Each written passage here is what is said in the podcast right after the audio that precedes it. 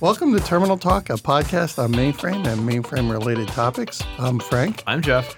and we have with us a VM nerd, a security nerd, Brian Hugenbruch. Hello, How's it going? Fran- Uh, not too bad. Uh, hi, Frank. Hi, Jeff. I believe you are a top tier Terminal Talk listener as well, I may be a long-time listener uh, and glad now also to be a client. Wow. Which means that now the uh, Terminal Talk uh, Twitter account will follow you. Excellent. That's that's the payment you get. At last. Just what you've been waiting for, I'm sure. so, uh, a VM security nerd. So, w- what do you do as a VM security nerd? Well, a lot of people ask me that question. well, what I do is I try to uh, lock down uh, the hypervisor platform. It, try to take that uh, native uh, virtualization technology that uh, other longtime listener Bill Bittner has talked about on, on this show and make sure that it's uh, ready for enterprise. Uh, try to make sure that no one can tunnel underneath it to get at your data, come in from the side to get at your data.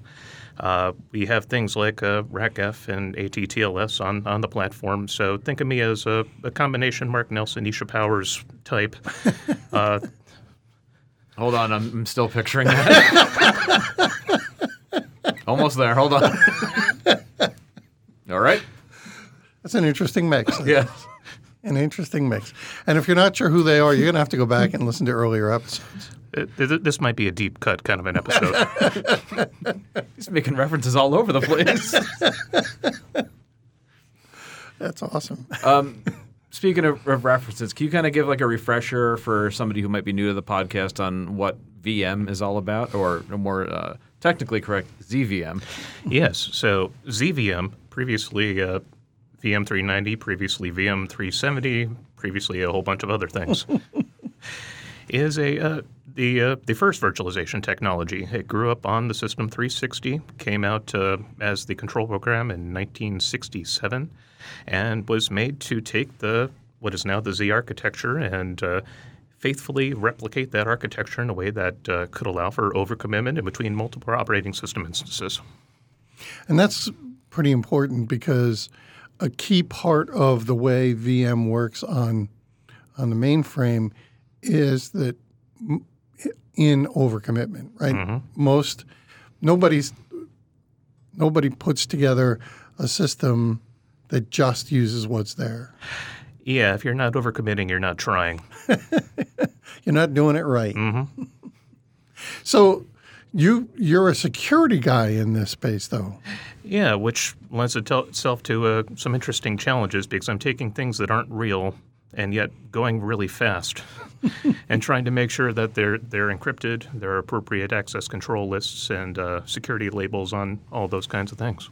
So, what does the uh, security architecture look like in a, in a VM archi- uh, VM type system? Well, so uh, we start with uh, the hypervisor itself, uh, that uh, the kernel, if you will, and make sure that that's uh, only providing things to which you should be allowed access, uh, access to uh, either real or logical or simulated or virtual types of devices. We we've got them all, but but you shouldn't have them all, and we want to make sure that those you know stay separated. And that's from a user group type standpoint. Uh, yeah, uh, building up uh, ACLs that will uh, block out uh, access to devices you should not have access to, and uh, enforcing uh, a logical separation between those devices. Because when we talk about security, we usually mention integrity in the same breath, and we don't want to have any kind of data bleed through down at the system level.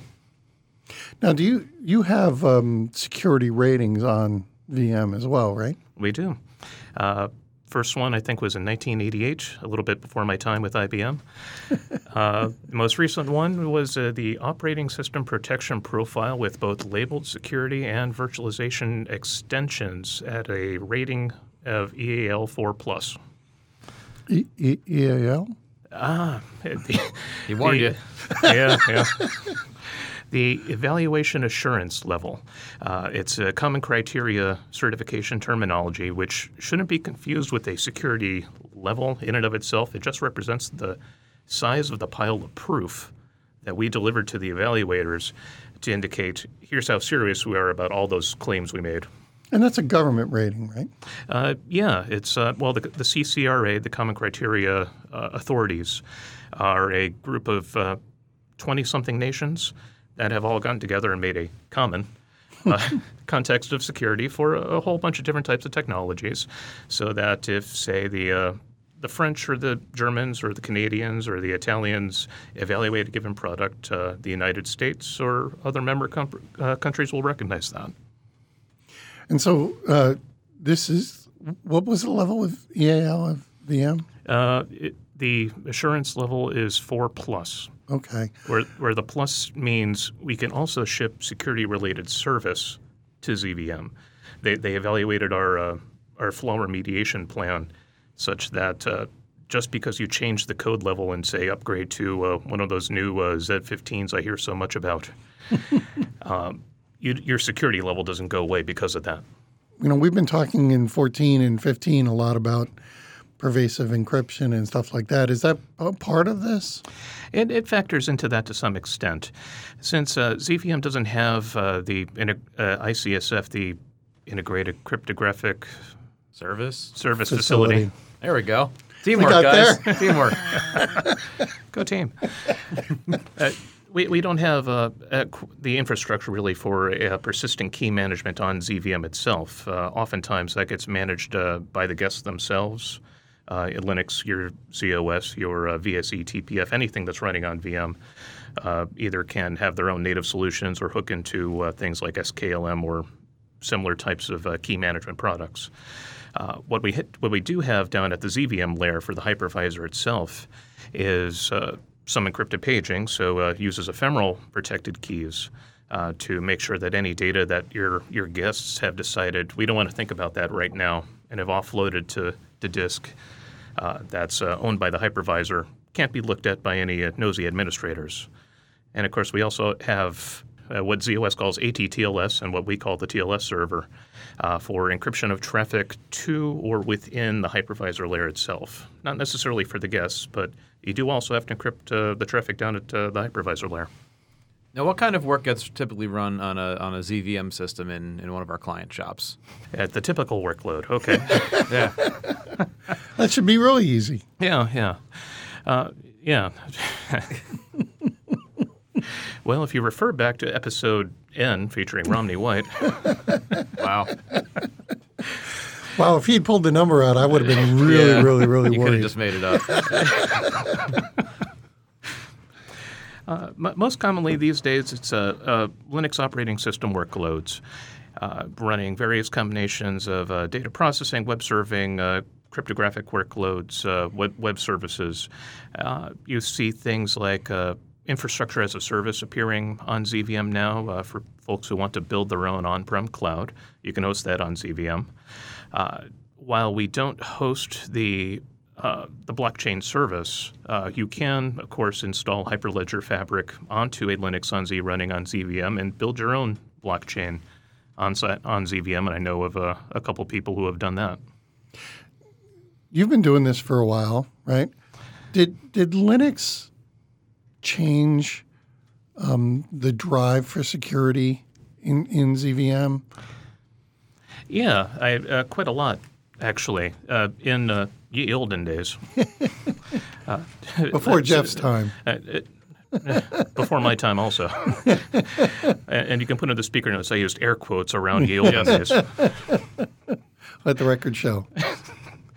Uh, virtual machines usually represented a human user. So uh, Brian or Jeff or Frank would have their own VM user ID with their own password. Uh, you would log on, you would get your own uh, 191 workspace disk, uh, do your work from there. Use a uh, VM provided email client to send uh, notes back and forth to everyone else who happened to be on that VM system. So it was very communally organized. When we made the shift to Linux on Z back in 2000 or so, then we started seeing a, uh, a less personal touch, if you will, because Linux you know, because it's designed to be built around instantiations of uh, very specific golden images and you deploy workloads that are uh, less human, frankly. They're, they're technical users, another air quote. Then uh, the security needs change around that. You don't necessarily have to have bespoke security policy for Linux guest per se. You can use more generic RACF policies. You can do a more general uh, type of password management. We lean a lot more on the uh, the surrogate class or uh, logon by in a native VM parlance in order to uh, take away this notion that a Linux guest wouldn't even need its own VM password. I mean, you, sure, you have one of those when you SSH into it, but you don't need a second one to get in from the, the hypervisor level. You Right. just uh, log on uh, log on Linux 2 by Jeff, use your own password, and then connect from there. Yeah, having access to the underlying ZVM is kind of like just being in the same room as all the servers running Linux guests. Pretty much, and uh, not everybody likes it when you do that. No, no, I, I can imagine why not. But that whole concept of um, what is a user in VM when you deal with virtual machines kind of gets confusing sometimes. Yeah, and I've started using human user versus technical user to try to draw that distinction. And people look at me a little funny, uh, even now, and, and not just because of that. But You can't blame it all on VM. But but this is kind of an important point, right? Is that uh, in the olden days, um, VM was was much more personal, but now. But even then, though, there were a lot of service machines that kind of ran things in, in the environment. Is this an extension of that, or do you see kind of the driving Linux stuff is more than just a set of service machines? well, I mean, it's uh, a little bit of both. You figure that uh, what we call the service virtual machines, uh, things like uh, RACF or DirMaint or TCP/IP, or uh, any of the uh, the performance monitoring tooling you can acquire out there to help manage your system. Uh, those, you know, because they impact hypervisor management rather specifically, uh, we kind of draw the cryptographic boundary, the security policy boundaries around those things. Whereas a, a Linux guest, as a workload kind of off chugging along doing its own thing, ha- has a slightly separate context. And when we do the common criteria evaluations, we, we do Linux separately. Uh, you know, they're not, in- you know, we, we acknowledge that we'll be running a workload, but don't necessarily make any claims about uh, just what the heck you're doing in there because VM uh, it shouldn't be looking and doesn't really care. So You're normally uh, an Endicott guy. I am IBM Lab number one. Uh, what brings you uh, down to Poughkeepsie this week? I am here for the IBM Systems Crypto and Security Council. Are you presenting at it? I I, I have been and, and will be. Nice. So, what, what kind of stuff are you talking about? Uh, well, the earlier I was talking about things that exist in the real world today. Uh, so That sounds cr- like fun. I- well, well, it- Buses, trees, the sun. My dog. Well, uh, and in fact, uh, don't look. Don't take the sun for granted. I come from Endicott. what I was really talking about, in addition to the sun and the weather, was uh, uh, recent news in ZVM security and uh, crypto. So we, we talked a bit about uh, encrypted paging. We talked a bit about the TLS server, how that stands. Changes we're making to make it easier, and uh, talked about uh, dynamic crypto support, which is something new that came out as part of uh, the Z15 uh, package of uh, service that we just dropped. Oh, so ZVM got some fancy new stuff with Z15 as well? Well, of course it did. Of course It- it, did. and it- it- Why wouldn't it? Well, I mean, you, know, you figure uh, we have to virtualize all the underlying architecture, and uh, that does include all the crypto that we provide, and uh, that is something that factored quite heavily into the, the Z15. So, of course, we had to be there for that. As long as we were there, uh, we delivered a, a long-standing request to enable dynamic uh, vary on, vary off of cryptographic devices. So you, t- um, you take those uh, Crypto Express adapters and you attach them to your VM system, and you could dole them out either uh, for exclusive use by a Linux guest or let the hypervisor manage a few and just let them uh, make crypto go fast for a subset of users. But if you made any changes down at the LPAR level, VM or Linux or your guests may not have picked that up, and no one really wants to have to force an IPL of any part of the stack. Yeah, you kind of want to know where all your keys are and you know how they're managed. Yeah, yeah. I mean, well, I mean, it, I'm sure it was on a post-it note somewhere. but uh, but until the IPL happened, uh, you weren't going to know about it. And uh, with the new support, you could. It's not only uh, getting auto-detected, but you can make changes at the VM level without uh, disrupting the Linux guest. or having to re-IPL the VM system as you add in new cards, take some away, change their uh, crypto ex- mode, say from uh, accelerator to EP11. Uh, if you want to go for the go the, blo- the blockchain route and you need those EP11 domains, then you can do all this stuff without having to take the outage anymore. So do I? I'm, I'm a little bit confused. In, in that picture, what you basically said that VM automatically realizes that this guest or this set of guests now has this new uh, environment. Do I have to still have to re-IPL the Linux to make that work? Or? No, in fact, uh, part of the support was a tighter integration uh, not only with uh, between VM and the hardware, but between VM and the Linux guest, such that uh, Linux will now tolerate these kinds of changes. And and they weren't bad at it before, but they're even better at picking up these things now. So is that changes that you guys had to write into Linux drivers or? Uh, I mean, the Linux support, uh, you know, we, we kind of made sure that, uh, you know, the Linux folks knew about this quite some time ago. So, you know, it was fairly well anticipated, I think, in terms of getting the support out the door. The hard part was doing, uh, was rolling up our sleeves, popping up the hood, and uh, rewiring things down at the VM level. So, do the crypto cards know that they're talking to uh, any number of virtualized Linux instances, or where does the um, where does the twist happen? Uh, it, well, I mean, they, they're they're aware that they're talk, they're talking to uh, an LPAR, Uh-huh. and LPAR is going to be running a workload. Right. It, it, it could be ZOS, it could be native Linux, it could be VM, and it's it'll be up to that operating system in order to uh, communicate, send messages back and forth to the crypto cards. Uh, what VM does an awful lot of times is simulate devices inside of the hypervisor kernel, such that uh, when a Linux guest tries to talk to something, be it DASD, network, a, a crypto device. It, it talks to the the one that we've put in the way first, and a lot of this is you know fairly standard pass-through support, and building in a uh, a flexibility for those uh, simulated devices is what drives the uh, the benefit here because we can you know pop those out, change it, change them around, flip them over, reverse them, and then we're Like pretty Missy Elliott. exactly like Missy Elliott. So I don't I don't really see what the whole big deal about crypto and security and all this stuff is because if I'm running a Linux on Z hardware, it's just going to be inherently more secure. So do I do I really need all this stuff? And now I'll back away from the microphone. Sir, shame on you. I'm sure that's sacrilege. I'm sure that's sacrilege. Really? Well, it, yes, I mean, it, it, it is uh, certainly a whole lot more securable by virtue of the fact that it's running on Z or running on Linux One. Uh, pick your, uh, your choice of stripe on the outside of the box. All of the, uh, the inherent security does come with the, a slight caveat. Uh, ZVM, along with ZOS, shipped what we called the uh, security and integrity statements, I think first back in like 1973, ye really olden days. Whereupon we said, if you configure ZVM or ZOS the right way, we, IBM stands behind that. We will guarantee it, like Joe Namath style.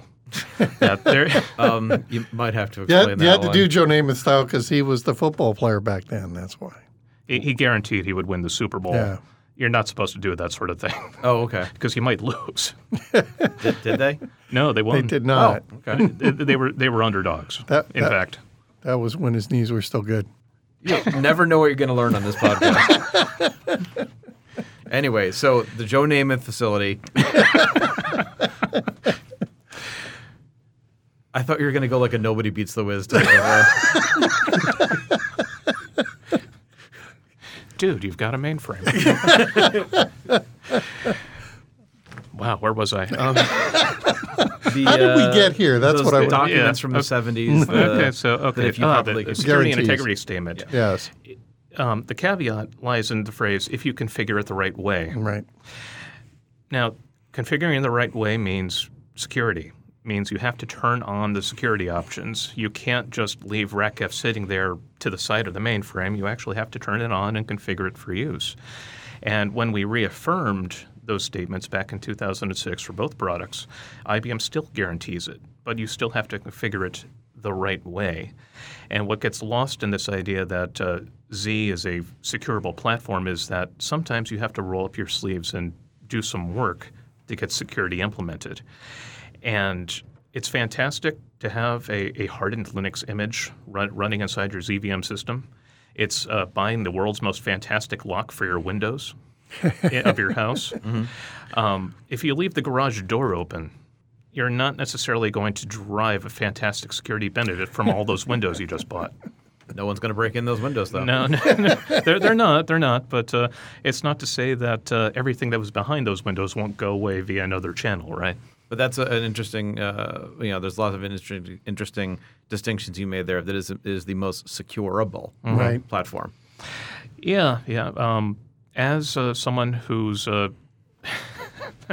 uh, grown up in the security space, uh, a certified information security professional, and all all that fun stuff, uh, and of course, someone who's spent a while doing uh, uh, design work, we we back and we back away from making uh, guarantee kinds of statements. Right. And you know, uh, you look at marketing slides and you see Linux without risk. And man, that just gives me the shivers.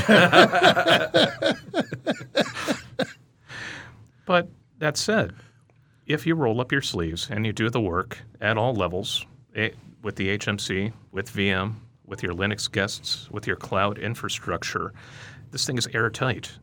Um, and you know, even uh, you look at uh, PR/SM, uh, the logical partitioning, and its uh, EAL5 rating leaning on uh, isolation as, compo- as compared to VM's flexibility.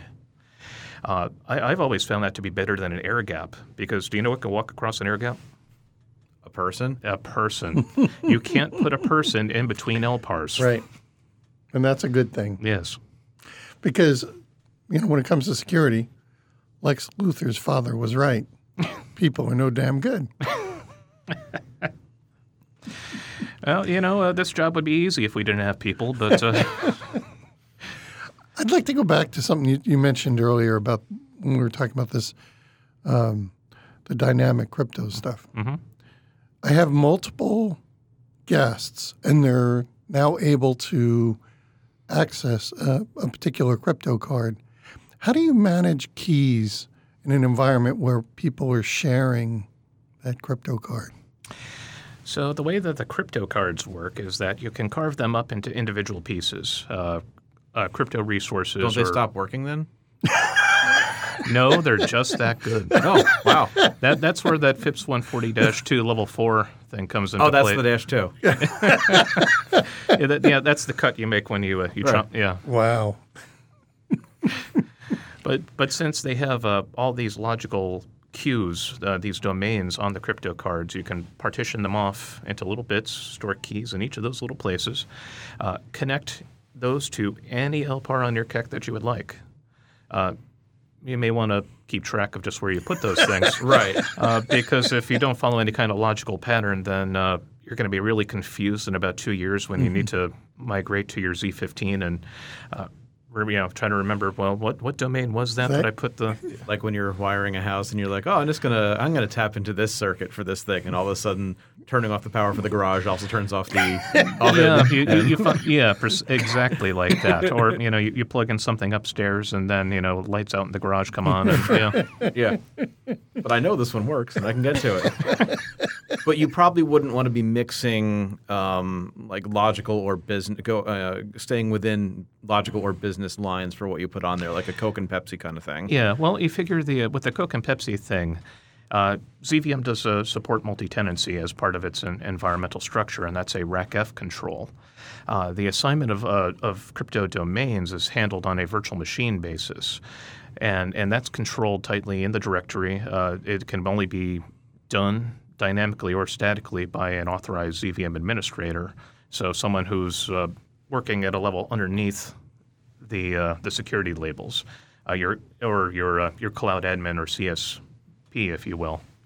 So they will get, they will get stuff set up, connect domains either to the hypervisor or to the guest uh, through that simulation path that I mentioned, and then you can get keys stored in either by plugging them in uh, down at the hardware level, uh, TKE or all those fun products, or uh, there are a bunch of cloud services available now that start to distribute key material into IBM Z or Linux One platforms.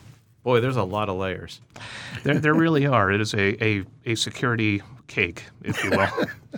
um, yeah, with one, you know, um, mine is carrot. Yeah. Damn right.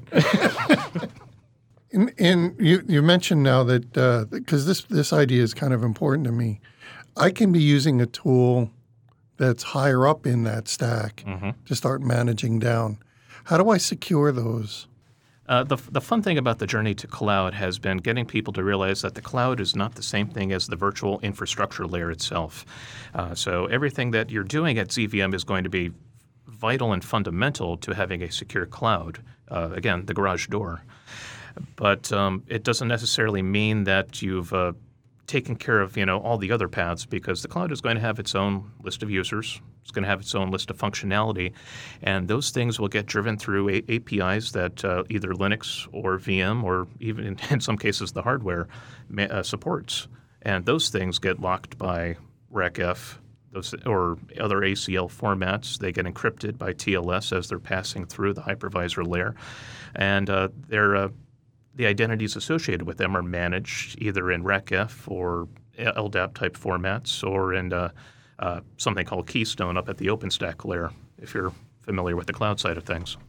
From a virtualization security um, architecture perspective, does it make sense to kind of think about? I'm going back to these layers, but does it kind of make sense to to say what happens above here? Somebody else, some other process is managing it, and I don't have to think about it, and this is my cutoff point to to isolate things. It, it may be the same person managing them depending upon your, your work environment, but it doesn't have to be. And it probably, to some extent, shouldn't be because it represents a, a different type of workload, um, different business processes, et cetera. And that's part of why we draw our common criteria boundary the way that we do. We say, okay, the things that are VM and the services that we, IBM, provide as part of that, those are the things we're making claims about. And very oftentimes, uh, the VM administrators at uh, client shops will manage those things.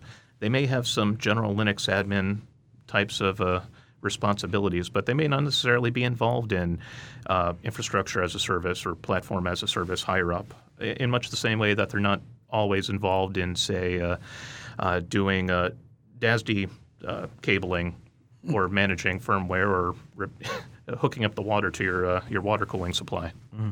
So in this model, you you're, you're really talking about a person or a set of people who really live the floor below all the guests and manage it. Um, is that usually a very small group of people, or you know, do we have as many managers managing the the VM environment as people managing the guests? It's uh, it, it'll it, it, it depends. Uh, Yeah, the IBM answer. Uh, well, uh, I'm uh, uh, required by contract to mention that at least once an episode. Good. Ding. Check. Uh, and, and what it depends upon is, uh, uh, frankly, the number of guests. Uh, because uh, you look at VM, and I think Bill uh, gave the uh, the analogy of how many rocks can you carry. Right. Back in episode 17. Yes, which is a good number to know. Uh, but you know, some people may not be str- as strong as you, Jeff. Yeah. uh, which means that you know they may be able to carry less, or frank, or they may have a whole bunch of tiny little rocks that they just kind of bundle up in a, a package. And this metaphor has clearly gotten away from me. Painted a picture though.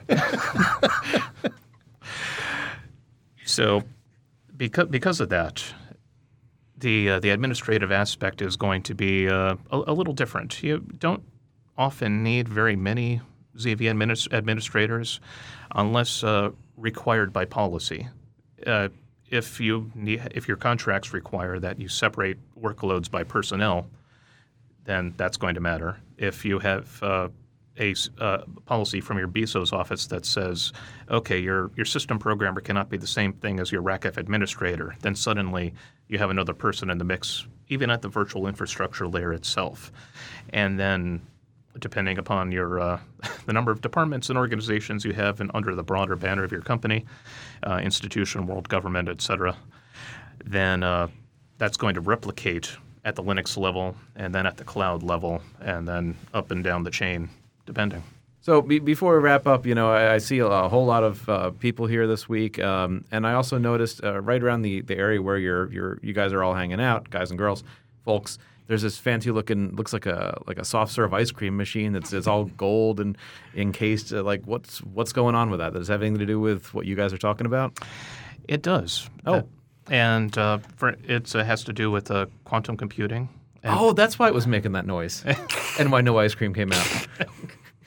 uh, uh, there was ice cream there. You just had to observe it the right way. That was a quantum joke. yeah, yeah. But it's not. It's either vanilla or chocolate or both. Also, Higgs boson berry.